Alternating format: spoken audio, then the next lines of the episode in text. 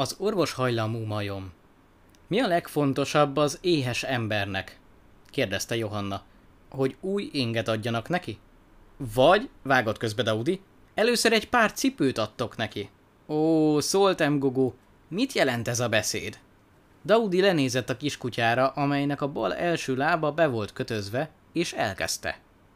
Grogi sovány és beteges majom volt. Szerencsétlen állapotának nem utolsó sorban az volt az oka, hogy csökönyösen visszautasította a vitamindús ételeket.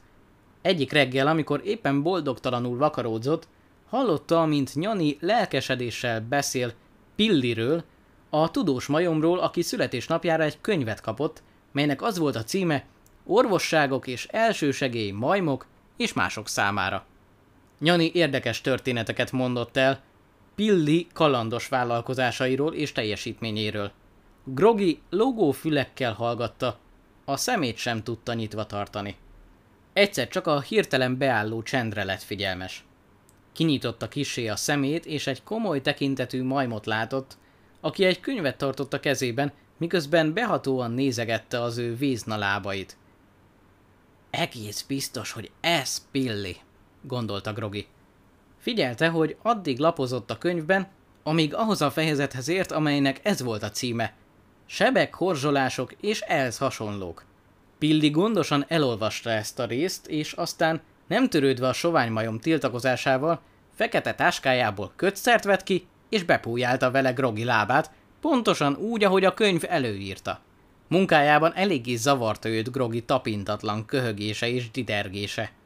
Ez annyira ingerelte az orvos hajlamú majmot, hogy amikor Twiga csendesen megkérdezte, nem lehetne ezen a köhögésen valamiképpen segíteni? Pilli az orrát fintorgatta. Lehet a borzongást sínbe tenni, vagy a köhögést kötözni? Ezzel becsukta fekete táskáját, és peckesen elindult a dzsungel felé, hogy megkeressen Nyembót, az elefántot, aki szerencsére türelmes hangulatban volt.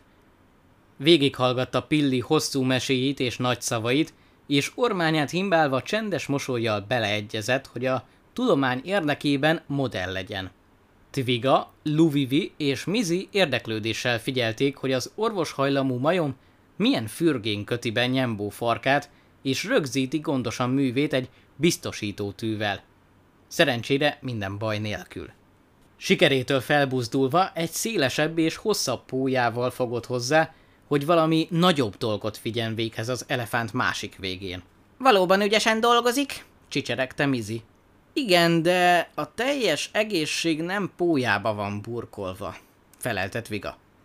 Másnap reggel, amikor Pilli a beteg majom lábán dolgozott, Tviga lehajtotta a nyakát és ezt mormolta. Ó, majom, nem gondolod, hogy létezik olyan orvosság, amely megnyugtatná és megerősíteni a rokonod mellét? Pilli abba hagyta a kötözést, és hosszan és hidegen nézett a zsiráfra, anélkül, hogy a szempillája megrezdült volna, és így szólt. És most légy olyan jó, és engedd meg, hogy a munkámat a magam módján folytassam. Ezen az éjszakán a dzsungel lakóinak álmát Bokó, a víziló és számos barátjának bömbölése zavarta meg. Az esernyőfa alatt Twiga a fejét csóválta, mert tudta, hogy az ilyen ordítozás mindig torokfájást idéz elő a víziló családjában. A bujufán Pilli is hallotta ezeket a hangokat, és elhatározta, hogy elolvassa könyvében a torok manduláról szóló fejezetet, mert akik ilyen hangokat adnak ki, azok valamilyen formában mindig kértek elsősegét. Éppen újra átfutott a kedvenc fejezetét, amikor megérkezett Bokó. Reket volt, és a nyakára vízililium gyökerekből tett borogatást.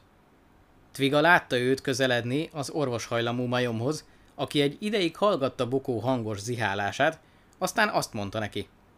Társt ki a szád!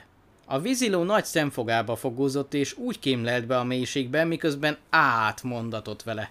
Bölcsen bólogatva eltávolította a vízililium gyökereket, és az óriási állat nyakát csinosan feldíszítette egy háromszögletű kötéssel, amely hamarosan piszkos lett az iszaptól, és semmit sem segített, hogy a fájdalom eltávolodjon Bokó torkából. Délben Pilli elment arra a helyre, ahol a bujúfa gyökerei között megtámasztva ült Grogi, hogy bekösse a lábát. Suku, akinek legjobban a majom erősen ziháló légzése tűnt fel, azt mondta. Ó, Pilli! Nem az lenne a legszükségesebb, hogy csillapisd a rokonod belső baját? Vajon ez a dolog nem fontosabb-e, mint a másik? Pilli egy szót sem szólt, de a mód, ahogy felkunkorította a farkát és félrehúzta a száját, kétségtelenül megmutatta, mi a véleménye a papagáj műveltségéről. Amint egyik nap telt a másik után, Twiga a tüskefa fölötti előnyös helyzetéből növekvő nyugtalanságot érzett, amint a beteg majom köhögését hallgatta, és észrevette, hogy a bordái mint inkább kiállnak.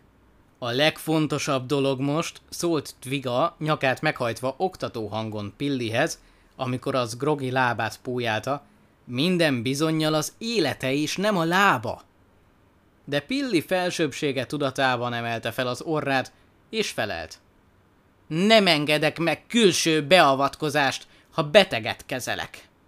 Három nappal később, amikor egy halom kötéssel odaérkezett, egy csoport komoly arcú majom állt bánatosan a családi falábánál. Szomorúan törték meg a csendet. Grogi nincs többé. Az orvoshajlamú majom orra remegett a dütől. Ez nem lehet! válaszolta. Hiszen én naponta szakértelemmel kötöztem a lábát! Amikor Twiga ezeket a szavakat hallotta, csendesen odaszólt Luvivinek és Sukunak, akik a tüskefa koronájának egyik ágán ültek. Lehetséges, hogy a láb bekötözése mégsem a legjobb kezelése annak a betegségnek, amit a farkatlanok tüdőgyulladásnak neveznek.